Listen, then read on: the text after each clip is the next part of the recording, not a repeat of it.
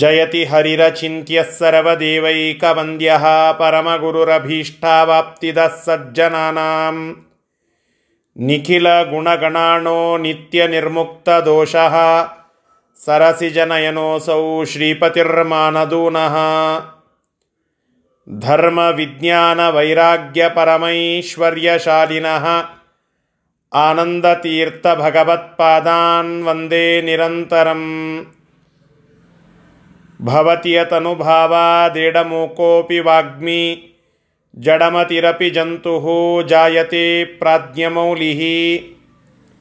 सकलवचनचेतो देवता भारती सा मम वचसि निधत्तां सन्निधिं मानसे च। अस्मद्गुरुसमारम्भां टीकाकृत्पादमध्यमां श्रीमदाचार्यपर्यन्तां वंदे गुरुपरम्परां विद्यापीठविधातारं विद्यावारिधिचन्दिरं विद्यार्थिवत्सलं वंदे महामहिमसद्गुरुं। बिन्दार्याब्धिसमुत्थं तं धेनुपार्कप्रकाशितं। मध्वपङ्कजमानौमि शिष्यषट्पदकर्षकं। समाश्रयेत् गुरुं भक्त्या महाविश्वासपूर्वकं। निक्षिपेत् सर्वभारांश्च गुरोः श्रीपादपङ्कजे ಶ್ರೀಗುರುಭ್ಯೋ ನಮಃ ಹರಿ ಓಂ ತಾತ್ಪರ್ಯನಿರ್ಣಯದ ಹದಿಮೂರನೇ ಅಧ್ಯಾಯವನ್ನು ನಾವು ಚಿಂತನೆ ಮಾಡುವಾಗ ಕಳೆದ ಪಾಠದಲ್ಲಿ ಭಗವಂತ ರಾಸಕ್ರೀಡೆಯನ್ನು ಆಡಿದ್ದಾನೆ ಕೃಷ್ಣ ಪರಮಾತ್ಮ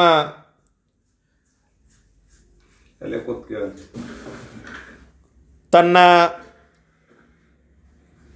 ನಂಬಿದಂತಹ ಅಪ್ಸರಾ ಸ್ತ್ರೀಯರು ಏನು ಅಪೇಕ್ಷೆ ಪಟ್ಟಿದ್ರು?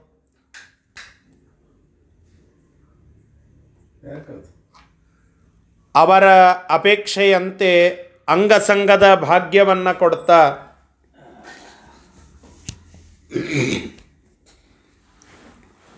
ಅವರನ್ನು ವಿವಾಹ ಮಾಡಿಕೊಂಡಿದ್ದಾನೆ. ರಾಸಕ್ರೀಡೆಯನ್ನು ಆಡಿ ಅನೇಕ ಸಂದೇಶಗಳನ್ನು ಕೊಟ್ಟಿದ್ದಾನೆ.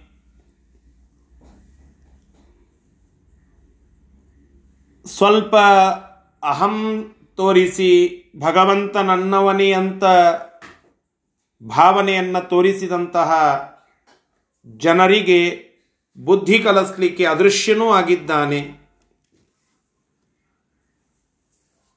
ಗೋಪಿಕಾ ಸ್ತ್ರೀಯರಿಂದ ಹತ್ತು ಲಕ್ಷ ಜನ ಪುತ್ರರನ್ನು ಪಡೆದು ನಾರಾಯಣಿ ಸೇನೆಯನ್ನು ಕಟ್ಟಿದ್ದಾನೆ ಭಗವಂತ.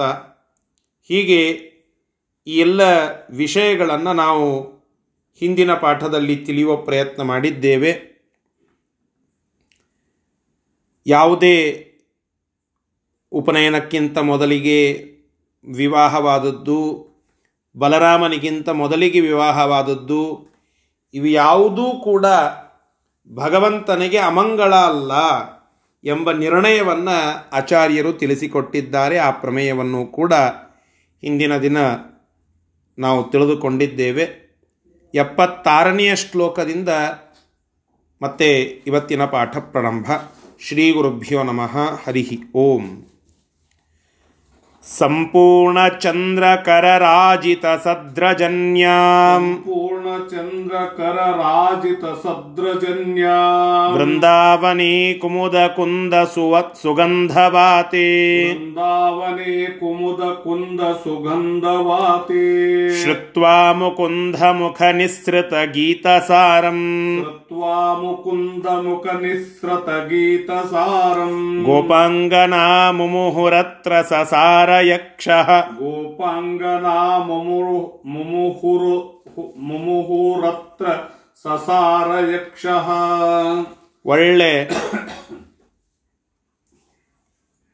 ಬೆಳದಿಂಗಳಿನ ರಾತ್ರಿ ಕಾಲದಲ್ಲಿ ವೃಂದಾವನ ಕಂಗೊಳಿಸ್ತಾ ಇತ್ತು ರಾತ್ರಿ ಕಾಲಿನ ಕಮಲಗಳು ಅರಳಿದ್ದವು ಮಲ್ಲಿಗೆ ಅದರ ಸುಗಂಧ ಎಲ್ಲ ಕಡೆಗೆ ಹರಡುತ್ತಾ ಇತ್ತು.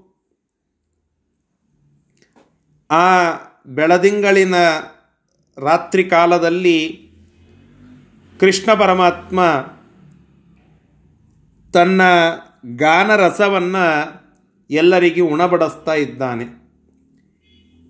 ವೇಣುನಾದವನ್ನು ಮಾಡುತ್ತಾ, ಹಾಡನ್ನು ಹಾಡುತ್ತಾ ಭಗವಂತ ಅಲ್ಲಿ ಆ ಗೋಪಿಕೆಯರೆಲ್ಲ ಮೈಮರೆಯುವಂತೆ ಮಾಡಿದ್ದಾನೆ. ಅವರೆಲ್ಲ ಆ ಹಾಡನ್ನು ಕೇಳುತ್ತಾ ಆ ಕೊಳಲ ನಾದವನ್ನು ಶ್ರವಣ ಮಾಡುತ್ತಾ ಭಗವಂತನ ಸ್ಮರಣೆಯಲ್ಲಿ ಮೈ ಮರೆತು ಆ ಗಾನರಸವನ್ನು ಆಸ್ವಾದನ ಮಾಡುತ್ತಾ ಇದ್ದಾರೆ. ಹೀಗೆ ಕೃಷ್ಣ ಹಾಡುತ್ತಾ ಕೊಳಲನ್ನು ನುಡಿಸ್ತಾ, ಅವರನ್ನೆಲ್ಲ ಮಂತ್ರಮುಗ್ಧರನ್ನಾಗಿ ಮಾಡುವ ಸಂದರ್ಭಕ್ಕೆ ಒಬ್ಬ ಯಕ್ಷ ಅಲ್ಲಿಗೆ ಆಗಮಿಸಿದ್ದಾನೆ.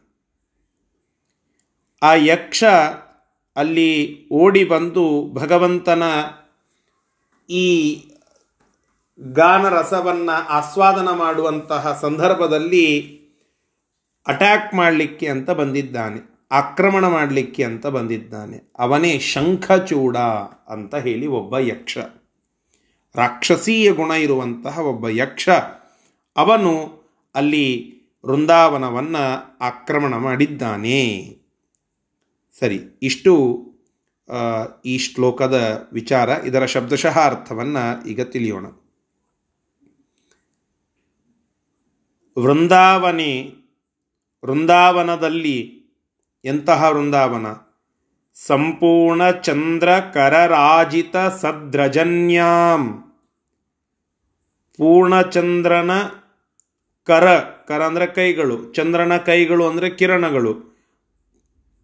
ಕರಗಳಿಂದ ಅಂದರೆ ಕಿರಣಗಳಿಂದ ರಾಜಿತ, ಕಂಗೊಳಿಸುತ್ತಲಿರುವಂತಹ ರಜನ್ಯಾಂ ರಾತ್ರಿಗಳಲ್ಲಿ. ಕುಮುದ ಕುಂದ ಸುಗಂಧ ವಾತೆ. ಕುಮುದ ಅಂದರೆ ರಾತ್ರಿ ಕಾಲದಲ್ಲಿ ಅರಳುವಂತಹ ಕಮಲಗಳು. ಕುಂದ ಅಂದರೆ ಮಲ್ಲಿಗೆ. ರಾತ್ರಿ ಕಾಲದಲ್ಲಿ ಅರಳುವ ಕೆನ್ನೈದಿಲೆ ಮಲ್ಲಿಗೆ, ಇಂತಹ ಅನೇಕ ಪುಷ್ಪಗಳ ಗಂಧ, ಸುಗಂಧದಿಂದ ಕೂಡಿದ ವಾತೆ. ಗಾಳಿಯಿಂದ ಭಾರಿ ರಮ್ಯವಾಗಿ ಕಾಣಿಸ್ತಾ ಇದ್ದ ಆ ವೃಂದಾವನದಲ್ಲಿ ಮುಕುಂದ ಮುಖ ನಿಸೃತ ಗೀತ ಸಾರಂ. ಭಗವಂತನಿಂದ, ಭಗವಂತನ ಮುಖ ಕಮಲದಿಂದ ಹೊರಡುವಂತಹ ಶ್ರೇಷ್ಠವಾದ ಆ ಗಾನರಸ. ಒಂದು ಕಡೆಗೆ ಕುಮುದಗಳಿಂದ ಹೊರಡುವ ಸುಗಂಧಭರಿತವಾದ ಗಾಳಿ ಅದು ಜನರನ್ನು ಸಂತೋಷಪಡಿಸ್ತಾ ಇದ್ದರೆ ಅದಕ್ಕಿಂತ ಹೆಚ್ಚಿಗೆ ಭಗವಂತ ನೆಂಬ ಭಗವಂತನೆಂಬ ಕಮಲದ ಹೂವಿನಿಂದ ಹೊರಹೊಮ್ಮುವಂತಹ ಆ ಗಾನ ಆ ಗಾನ ರಸ, ಅದು ಮತ್ತೆ ಅಲ್ಲಿ ಶ್ರೇಷ್ಠವಾದಂತಹ ಸೌಗಂಧವನ್ನು ನೀಡುತ್ತಾ ಇದೆ. ಅಂತಹ ಭಗವಂತನ ಗಾನವನ್ನು ಕೇಳುವ ಜನರಿಗೆಲ್ಲ ಗೋಪಾಂಗನ, ಆ ಗೋಪಿಕಾ ಸ್ತ್ರೀಯರೆಲ್ಲ ಶ್ರುತ್ವ, ಆ ಗಾನರಸವನ್ನು ಆಸ್ವಾದನ ಮಾಡುತ್ತಾ, ಅದನ್ನು ಕೇಳುತ್ತಾ, ಅತ್ರ ಅಲ್ಲಿ ಮುಮುಹು ಮೈಮರೆತರು, ಯಕ್ಷ ಸಸಾರ. ಆ ಸಂದರ್ಭಕ್ಕೆ ಅತ್ರ ಅಲ್ಲಿ ಒಬ್ಬ ಯಕ್ಷ ಓಡಿ ಬಂದ. ಆ ಯಕ್ಷ ಏನು ಮಾಡುತ್ತಾನೆ ಯಾರ ಆ ಯಕ್ಷ? ಅಂತ ಕೇಳಿದರೆ ಎಪ್ಪತ್ತೇಳನೆಯ ಶ್ಲೋಕ ನಮಗೆ ತಿಳಿಸಿಕೊಡ್ತಾ ಇದೆ. ರುದ್ರಪ್ರಸಾದ ಕೃತರಕ್ಷ ಉತಾಸ್ಯ ಸಖ್ಯು. ರುದ್ರಪ್ರಸಾದ ಕೃತರಕ್ಷ ಉತಾಸ್ಯ ಸಖ್ಯೋರ್. ಭೃತ್ಯೋ ಬಲೀಖರತರೋಪಿ ಚ ಶಂಖಚೂಡಃ.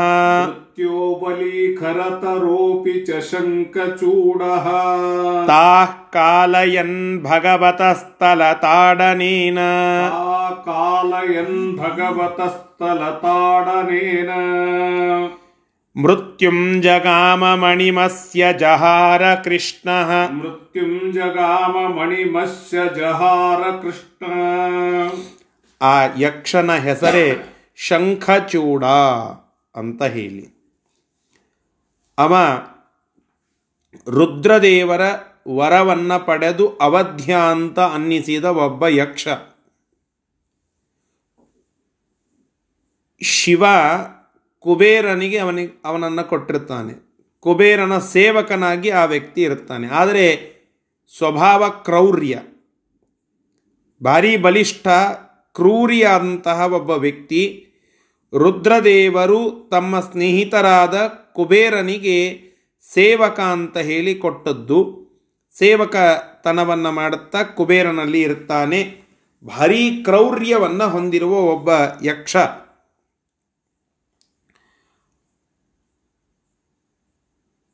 ಅಲ್ಲಿ ಗೋಪಿಕಾ ಸ್ತ್ರೀಯರೆಲ್ಲ ಮೈ ಮರೆತು ಆ ಹಾಡನ್ನು ಆಸ್ವಾದನ ಮಾಡುತ್ತಾ ಇರ್ತಾರೆ. ಗಾನ ಸುಧೆಯನ್ನೆಲ್ಲ ಆಸ್ವಾದನ ಮಾಡುತ್ತಾ ಇರ್ತಾರೆ. ಆ ಗೋಪಿಕಾ ಸ್ತ್ರೀಯರಿಗೆ ಮತ್ತು ಆ ಸಂದರ್ಭದಲ್ಲಿ ಏನೋ ಕನ್ಫ್ಯೂಷನ್ ಹುಟ್ಟಿಸಿ, ಗೊಂದಲ ಹುಟ್ಟಿಸಿ ಅವರಿಗೆ ತೊಂದರೆಯನ್ನು ಕೊಡಬೇಕು ಅಂತ ಬರ್ತಾನೆ. ಕೃಷ್ಣನಿಗೆ ತೊಂದರೆ ಕೊಡಬೇಕು ಅಂತ ಬರ್ತಾನೆ. ಕೃಷ್ಣ ಭಕ್ತರಿಗೆ ಯಾವಾಗ ತೊಂದರೆ ಆಗ್ತದೋ ಕೃಷ್ಣ ಆ ಸಮಯಕ್ಕೆ ಅಂತಹ ಕ್ರೌರ್ಯ ತೋರಿಸುವ ಜನರನ್ನು ವಧೆ ಮಾಡುತ್ತಾನೆ ಎಂಬುದು ಹತ್ತಾರು ಕಡೆಗೆ ನಾವು ನೋಡಿದಂತಹ ಪ್ರಸಂಗ. ಹಾಗೆ ಇಲ್ಲಿಯೂ ಕೂಡ ಕೃಷ್ಣ ಆ ಶಂಖಚೂಡನನ್ನು ಸಂಹಾರ ಮಾಡಿಬಿಡುತ್ತಾನೆ. ಹೆಂಗ? ಕೇವಲ ಭಗವತ್ ತಲತಾಡನೀನ ತನ್ನ ಅಂಗೈಯಿಂದ ಹೀಗೆ ಜಜ್ಜಿ ಬಿಟ್ಟರೆ ಅವ ಸತ್ತೋದ್ನಂತೆ. ಕೇವಲ ಅಂಗೈಯನ್ನು ಬಳಸಿ ಹೊಡೆದು ನಾವು ಏನೇನೋ ಜಜ್ಜುತ್ತಾ ಇರುತ್ತೇವೆ. ಹಾಗೆ ಸುಮ್ಮನೆ ಏನೋ ಉಡಾಫೆಯಿಂದ, ಉಪೇಕ್ಷೆಯಿಂದ ಒಂದು ಸೊಳ್ಳೆಯನ್ನು ಹೀಗೆ ಹೊಡೆದಂತೆ ತನ್ನ ಅಂಗೈ ಬಳಸಿ ಹೊಡೆದು ಆ ಶಂಖಚೂಡನನ್ನು ಸಂಹಾರ ಮಾಡಿದ್ದಾನೆ ಕೃಷ್ಣ. ಆ ಶಂಖಚೂಡ ತಲೆ ಮೇಲೆ ಒಂದು ಮಣಿಯನ್ನು ಇಟ್ಟುಕೊಂಡಿದ್ದ. ಆ ಮಣಿಯನ್ನು, ಅವ ಸತ್ತ ಮೇಲೆ ಅವನ ಮಣಿಯನ್ನು ಕಿತ್ತು ಆ ಯಶೋಮಣಿಯನ್ನು ಕೃಷ್ಣ ಬಲರಾಮನಿಗೆ ನೀಡಿದ್ದಾನೆ ಅಂತ ಹೇಳುತ್ತಾ ಇದ್ದಾರೆ. ಆ ಮಣಿಯನ್ನು ಬಲರಾಮನಿಗೆ ಕೊಟ್ಟದ್ದು ಏನು ತೋರಿಸ್ತದೆ ಅಂತ ಕೇಳಿದರೆ ಶ್ರೀಮದಾಚಾರ್ಯರು ಅಂದರೆ ಭೀಮಾವತಾರದಲ್ಲಿ ಹನುಮಂತ ದೇವರು, ಭೀಮಸೇನ ದೇವರು, ಇವರಿಗೂ ಕೂಡ ರಾಮ, ಕೃಷ್ಣ ಅನೇಕ ಮಣಿಗಳನ್ನು ಕೊಟ್ಟ ಪ್ರಸಂಗ. ಮುಖ್ಯವಾಗಿ ಕೃಷ್ಣ ಹೇಗೆ ಬಲರಾಮನಿಗೆ ಯಶೋಮಣಿಯನ್ನು ಕೊಟ್ಟು ಅನುಗ್ರಹ ಮಾಡಿದ್ನೋ, ಅದೇ ತೆರವನಾಗಿ ಭೀಮಸೇನ ದೇವರು ಅಶ್ವತ್ಥಾಮನ ತಲೆ ಮೇಲೆ ಇದ್ದಂತಹ ಮಣಿಯನ್ನು ಕಿತ್ತು ಯುಧಿಷ್ಠಿರನಿಗೆ ಕೊಟ್ಟದ್ದು ನಾವು ಕೇಳುತ್ತೇವೆ. ಹೀಗಾಗಿ ಭಗವಂತನ ಒಂದು ವಿಶಿಷ್ಟ ಸನ್ನಿಧಾನ ಮುಖ್ಯಪ್ರಾಣದೇವರಲ್ಲಿ ಇದೆ ಎಂಬುವುದಕ್ಕೆ ಇದೊಂದು ದ್ಯೋತಕ ಅಂತ ನಾವು ಇಲ್ಲಿ ತಿಳಿಯಬೇಕು. ಅಂತಹ ಶಂಖಚೂಡನ ಸಂಹಾರವನ್ನು ಕೃಷ್ಣ ಪರಮಾತ್ಮ ಅಲ್ಲಿ ಮಾಡಿದ್ದಾನೆ. ಅನೇಕ ಗೋಪಿಕೆಯರ ರಕ್ಷಣವನ್ನು ಆ ಕಾಲಕ್ಕೆ ಮಾಡಿದ್ದಾನೆ ಎಂಬುದನ್ನು ಇಲ್ಲಿ ಹೇಳುತ್ತಾ ಇದ್ದಾರೆ. ಇದು ಭಾಗವತಾದಿಗಳಲ್ಲಿಯೂ ಬಂದ ಕಥಾನಕವೇ. ಸರಿ, ಇದರ ಶಬ್ದಶಃ ಅರ್ಥ. ರುದ್ರಪ್ರಸಾದ ಕೃತರಕ್ಷ.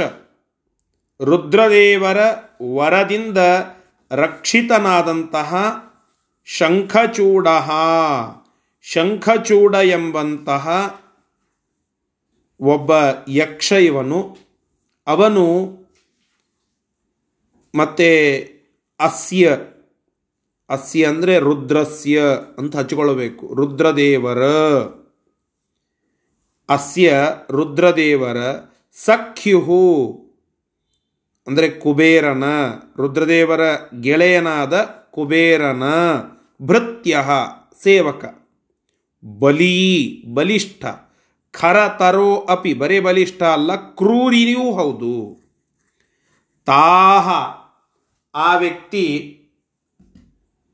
ಆ ವ್ಯಕ್ತಿ ಭಾರೀ ಬಲಿಷ್ಠ, ಅಷ್ಟೇ ಕ್ರೌರ್ಯವನ್ನು ಹೊಂದಿದಂತಹ ವ್ಯಕ್ತಿ, ಅವನು ಆ ಗೋಪಿಕಾ ಸ್ತ್ರೀಯರನ್ನು ಕಾಲಯನ್ ಮತ್ತು ಗೊಂದಲವನ್ನು ಮೂಡಿಸಿ ಅವರಿಗೆ ಕ ತೊಂದರೆ ಕೊಡಬೇಕು ಅಂತ ಬಂದಾಗ ಅಲ್ಲಿ ಭಗವತಃ ತಲತಾಡನೀನ ಭಗವಂತ ತನ್ನ ಅಂಗೈಯಿಂದ ಹೊಡೆದ ಪರಿಣಾಮವಾಗಿ ಮೃತ್ಯುಂ ಜಗಾಮ, ಮರಣವನ್ನು ಅಪ್ಪಿದ. ಮಣಿಮಸ್ಯ, ಮಣಿಂ ಅಸ್ಯ ಅಸ್ಯ ಆ ರಾಕ್ಷಸನ ತಲೆಯಲ್ಲಿ ಇದ್ದಂತಹ ಮಣಿಯನ್ನು ಕೃಷ್ಣ ಜಹಾರ ಕೃಷ್ಣ ಅದನ್ನು ಕಿತ್ತುಕೊಂಡ, ಕಿತ್ತುಕೊಂಡು ಮತ್ತೆ ಆ ಮಣಿಯನ್ನು ಬಲರಾಮನಿಗೆ ನೀಡಿದ್ದಾನೆ ಅಂತ ಕಥೆಯನ್ನು ನಾವು ಕೇಳುತ್ತೇವೆ. ಸರಿ, ಇಷ್ಟು ಆ ಮಣಿಯನ್ನು ಕೃಷ್ಣ ಕಿತ್ತುಕೊಂಡ, ಕಿತ್ತುಕೊಂಡು ಅದನ್ನು ಮತ್ತೆ ಅಣ್ಣನಾದಂತಹ ಬಲರಾಮನಿಗೆ ಅದನ್ನು ಕೊಟ್ಟಿದ್ದಾನೆ ಅಂತ ತಿಳಿಸ್ತಾ ಇದ್ದಾರೆ. ಮುಂದಿನ ಶ್ಲೋಕ. नाम्नाप्यरिष्ठ उरुगाय विलोमचेष्टो नाम्नापरिष्ट उरुगाय विलोमचेष्टो गोष्ठं जगाम ऋषभाकृतिरप्यवध्यः गोष्ठम् जगाम वृषभाकृतिरप्यवध्या ಶಂಭೋರ್ವರಾದನುಗತಶ್ಚ ಸದೈವ ಕಂಸಂ शम्भोर्वरादनुगतश्च सदैव कंसम् ಗಾಭೀಷಯಂತಮಮುಮಾಹ್ವಯದಾಶು ಕೃಷ್ಣಃ गाभीषयन्तममुमाह्व यदाशु कृष्ण ಅರಿಷ್ಟಾಸುರ ಅಂತ ಒಬ್ಬ ರಾಕ್ಷಸ ಎಷ್ಟು ಕ್ರೂರಿದ್ದ ಈ ಅರಿಷ್ಟಾಸುರ ಅಂತಂದರೆ,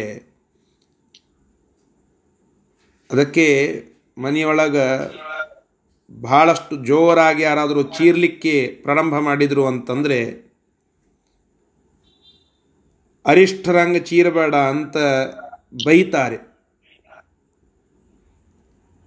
ಇದೇನು ತೋರಿಸ್ತದೆ ಅಂತಂದರೆ, ಆ ರಾಕ್ಷಸ ಎಷ್ಟು ಕ್ರೂರ ಇದ್ದ ಅಂತಂದರೆ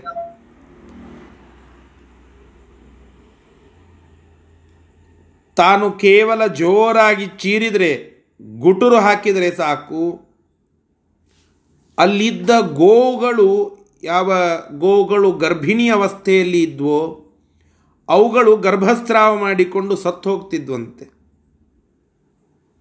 ಅಷ್ಟು ತನ್ನ ಕೇವಲ ಧ್ವನಿಯಿಂದಲೇ ಕರ್ಕಶ ಧ್ವನಿಯಿಂದಲೇ ಕುಖ್ಯಾತಿಯನ್ನು ಹೊಂದಿದ್ದ ಒಬ್ಬ ಮಹಾದೈತ್ಯ ಅರಿಷ್ಠಾಸುರ ಅಂತ ಹೇಳಿ. ಅವ ಎತ್ತು, ಎತ್ತಿನ ಒಂದು ರೂಪದಲ್ಲಿ ಆ ವೃಂದಾವನಕ್ಕೆ ಆಗಮಿಸಿದ್ದಾನೆ. ಕೃಷ್ಣ ಅವನನ್ನು ಕೊಂದಿದ್ದಾನೆ. ಕೃಷ್ಣನನ್ನು ಕೊಲ್ಲಬೇಕು ಅಂತ ಆ ವ್ಯಕ್ತಿ ಬಂದದ್ದು. ಕೃಷ್ಣನಿಗೆ ವಿರುದ್ಧವಾದ ನಡೆಯನ್ನು ತೋರಿಸಿದ ಮತ್ತೊಬ್ಬ ಅಸುರ ಈ ವ್ಯಕ್ತಿ ಗೋಕುಲಕ್ಕೆ ಬಂದು ಶಿವನ ವರದಿಂದ ಬಲಿಷ್ಠನಾಗಿ ಇದ್ದ ಮತ್ತೆ ಎತ್ತಿನ ರೂಪದಲ್ಲಿ ಅಲ್ಲಿಗೆ ಬಂದು ಗೋವುಗಳನ್ನು ಬೆದರಿಸ್ತಾ ಕಂಸನ ಸೇವಕ ಇವ, ಗೋವುಗಳನ್ನು ಬೆದರಿಸ್ತಾ ಕೃಷ್ಣ, ಕೃಷ್ಣನನ್ನು ಎದುರಿಸ್ಲಿಕ್ಕೆ ಅಂತ ಹೋಗಿದ್ದಾನೆ. ಈ ಎತ್ತುಗಳು ಹೇಗೆ ತಲೆಯನ್ನು ಆಡಿಸ್ತಾ ಮತ್ತು ಅಲ್ಲಿ ಯಾವುದೋ ಒಬ್ಬ ವ್ಯಕ್ತಿಯನ್ನು ಎದುರು ನೋಡುತ್ತದೆ.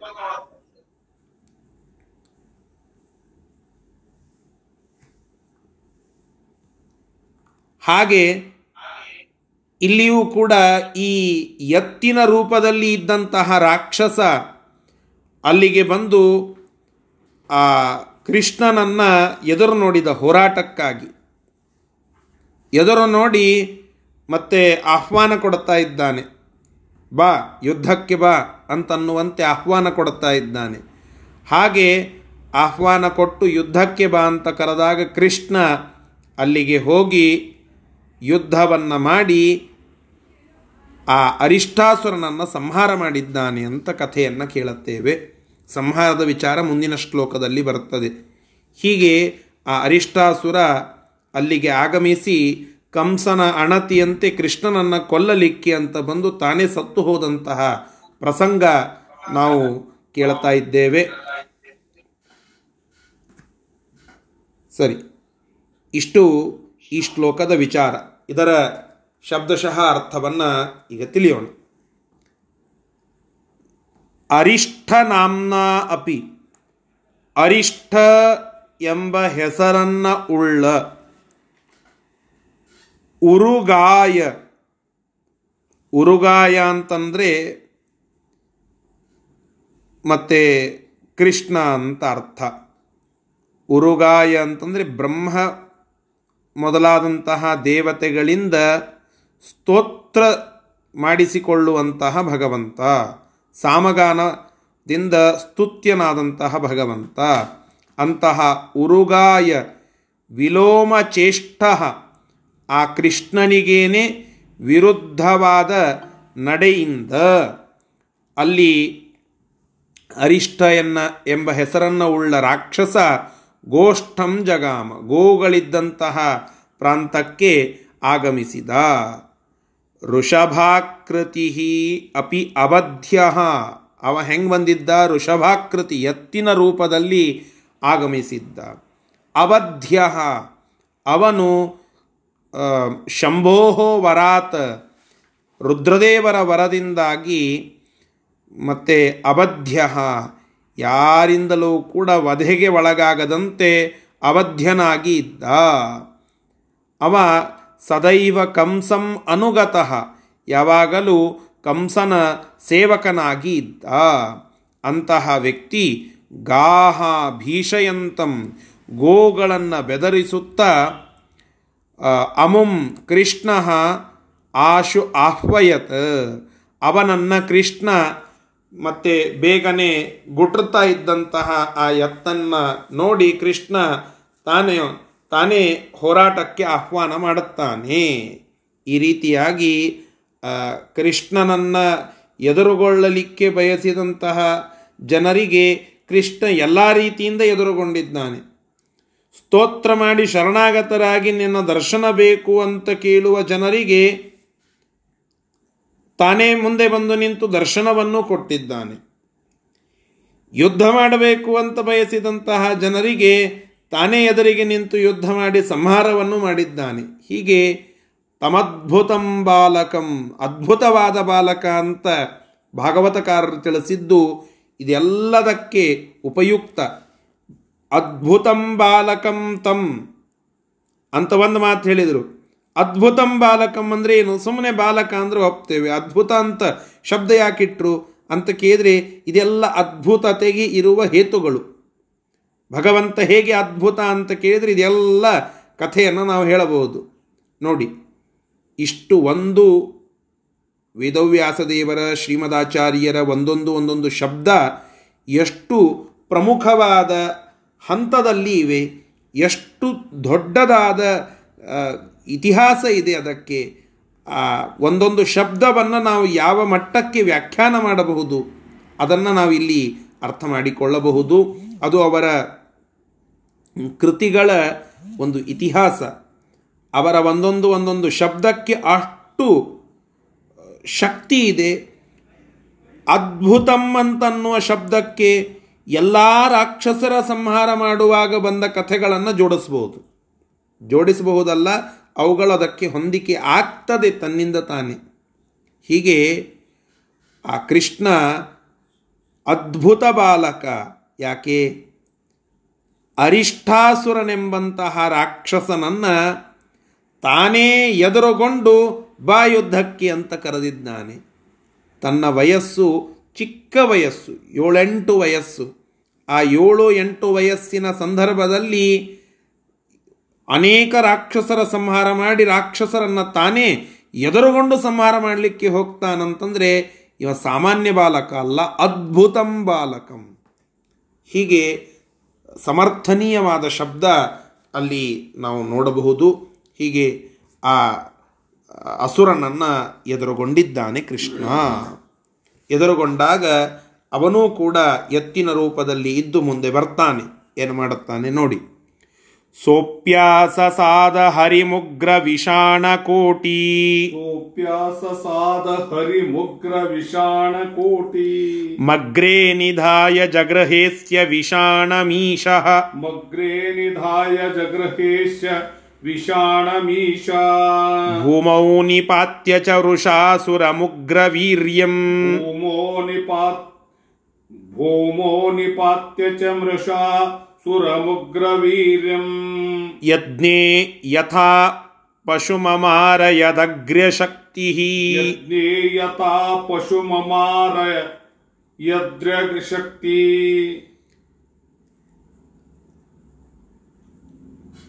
ಭಗವಂತ ಅರಿಷ್ಠಾಸುರನನ್ನ ಭಾರಿ ಭಯಂಕರವಾದಂತಹ ಅವನ ಕೊಂಬಿನ ತುದಿಯನ್ನು ಎಳೆದುಕೊಳ್ಳುತ್ತಾನೆ ಆ ಕು ತುದಿಯನ್ನು ಮುಂದೆ ಮಾಡಿಕೊಂಡು ಆ ಎತ್ತಿನ ರೂಪದಲ್ಲಿ ಇದ್ದ ರಾಕ್ಷಸನೂ ಕೂಡ ಕೃಷ್ಣನ ಮೇಲೆ ಎರಗಿ ಬರ್ತಾನೆ.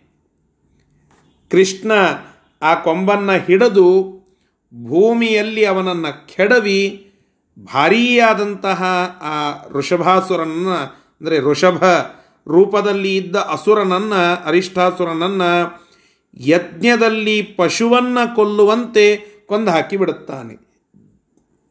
ನಾವೆಲ್ಲ ಹಿಂದೆ ಕೇಳಿದ್ದೇವೆ. ಯಜ್ಞಗಳಲ್ಲಿ ಪಶು ಅದನ್ನು, ಪಶುವನ್ನು ಆಹುತಿ ರೂಪದಲ್ಲಿ ಕೊಡುವಂತಹ ಪದ್ಧತಿ ದ್ವಾಪರಾದಿ ಯುಗಗಳಲ್ಲಿ ಇತ್ತು. ಕಲಿಯುಗಕ್ಕೆ ಅದು ಉಚಿತವಾದದ್ದಲ್ಲ. ದ್ವಾಪರಾದಿ ಯುಗಗಳಲ್ಲಿ ಅದು ಯುಕ್ತವಾಗಿ ಇತ್ತು. ಆಗಿನ ಕಾಲಘಟ್ಟಕ್ಕೆ ಅದು ಸರಿಯಾದದ್ದು. ಇವತ್ತು ಅದು ಉಚಿತವಲ್ಲ. ಆ ತ್ರೇತಾದಿ ಯುಗಗಳಲ್ಲಿ ನಾವು ಅದನ್ನು ಮಾಡ್ತಿದ್ವಿ. ಯಜ್ಞ ಪಶುವಂತೆ ಇರ್ತಿತ್ತು. ಆ ಯಜ್ಞ ಪಶುವನ್ನು ಮತ್ತೆ ಅಲ್ಲಿ ಸಂಹಾರ ಮಾಡಿ ಅದನ್ನು ಅಲ್ಲಿ ಆಹುತಿ ರೂಪದಲ್ಲಿ ಕೊಡುವಂತಹ ಒಂದು ಪದ್ಧತಿ.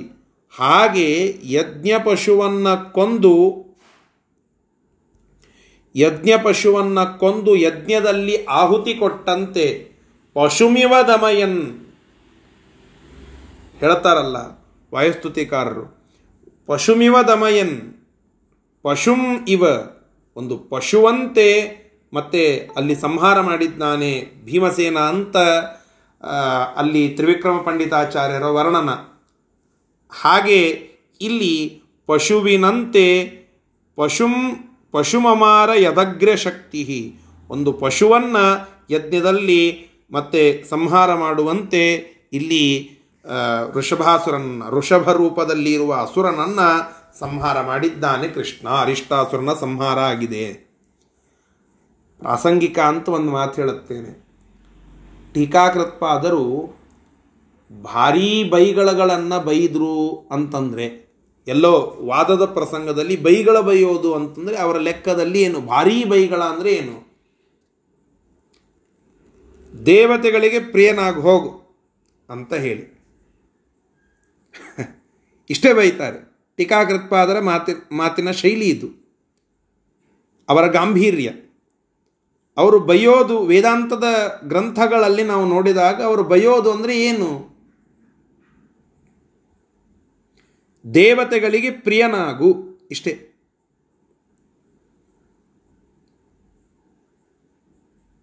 ದೇವತೆಗಳಿಗೆ ಪ್ರಿಯನಾಗು ಅಂತಂದರೆ ಇದು ಬೈಗಳ ಹೇಗಾಗ್ತದೆ?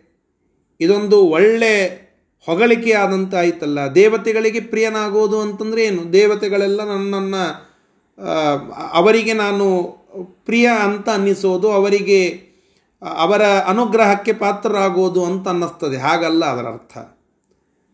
ದೇವತೆಗಳಿಗೆ ಪ್ರಿಯನಾಗೋದು ಅಂತಂದರೆ ಯಜ್ಞಗಳಲ್ಲಿ ದೇವತೆಗಳಿಗೆ ಪ್ರಿಯವಾದದ್ದು ಪಶು. ನೀನು ಪಶು ಆಗು ಅಂತ ಬೈತಾರೆ. ಟೀಕಾಕೃತ್ಪಾದರು. ಬೈಯುವುದರಲ್ಲಿಯೂ ಅಷ್ಟು ಸೂಕ್ಷ್ಮವಾಗಿ, ಗಂಭೀರವಾಗಿ ಬೈತಾರೆ ಟೀಕಾಕೃತ್ಪಾದರು. ಬೈಗಳ ಅಂತ ಅನ್ನಿಸದಂತೆ ಬೈಯೋದು. ನಮ್ಮ ಉತ್ತರ ಕರ್ನಾಟಕದ ಭಾಷೆಯಲ್ಲಿ ಹೇಳ್ತಾರಲ್ಲ ರೇಷ್ಮಿ ಬಟ್ಟೆಯನ್ನು ಸುತ್ತಿ ಹೊಡೆಯೋದು ಅಂತ.